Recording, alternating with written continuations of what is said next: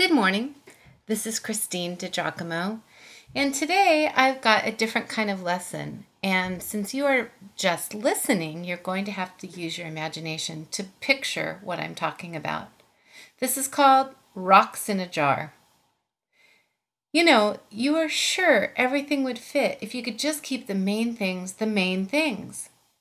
If you are in need of regrouping, if you are starting over, but especially if you want to know God's will for your life, then pray that, that God would open the eyes of your heart to hear His word to you this day. Simplicity. Love the Lord thy God with all thy heart, with all thy soul, with all thy mind, and with all thy strength. And love your neighbor as yourself. Imagine with me that you have a glass jar sitting in front of you and it is empty. It represents your life. We have large rocks that will represent what should be our first priorities. Okay, here we go. Jesus said, Love the Lord thy God with all thy heart. That means love God with abandon. Enjoy Him. Delight yourself in Him. Give yourself over to His great love for you, and then love Him in return from your heart.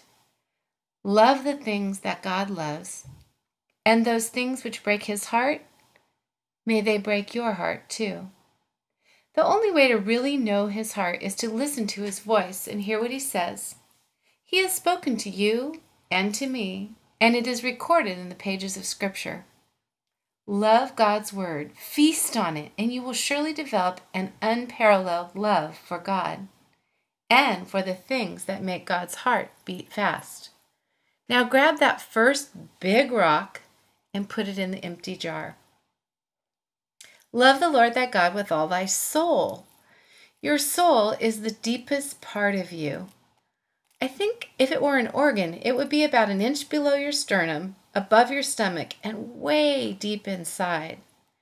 Surely the soul houses the gift of wonder.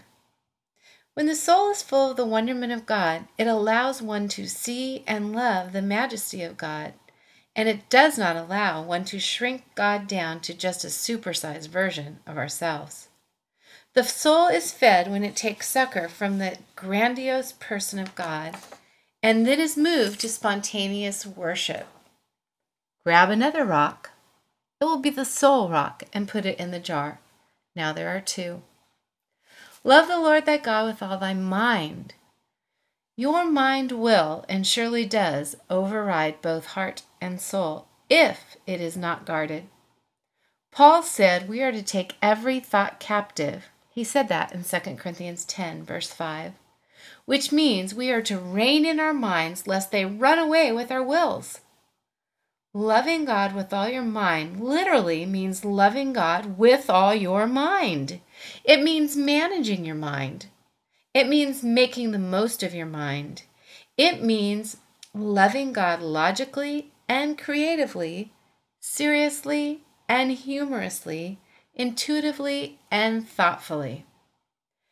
Exercise your mind, stretch it, and be a good steward of it by disciplining it.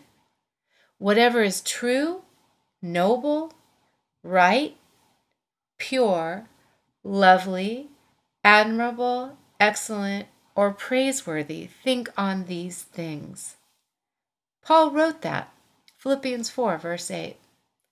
Put a third rock, which represents loving God with your mind, in the jar. Love the Lord thy God with all thy strength. I'm wondering, how are you taking care of the temple in which the Holy Spirit resides? If you ever parented an infant and then a toddler, you remember how carefully you fed and cared for that precious little life. You ought to look at your own body the same way. Feed the temple that is your body with nutritious food. Rest it and thoroughly exercise it. And then, with your body, serve God. Christianity is not meant to be a spectator sport. You are not meant to be merely a consumer. For we are God's workmanship, created in Christ Jesus to do good works, which God prepared in advance for us to do. Now put a fourth rock, which represents your strength, in the jar. Love your neighbor as yourself. A revolution of monstrous proportions would take place if folks could or would love others as they love themselves. Of course, you are to love your family well as next to God. They are next in line. But do you love your neighbor with kindness, compassion, forgiveness, mercy, and a heart to serve selflessly? Remember that Jesus described a neighbor as that one who is near, that is in need. In Scripture, the Good Samaritan saved the life of one he culturally was supposed to hate. Now, that is radical stuff.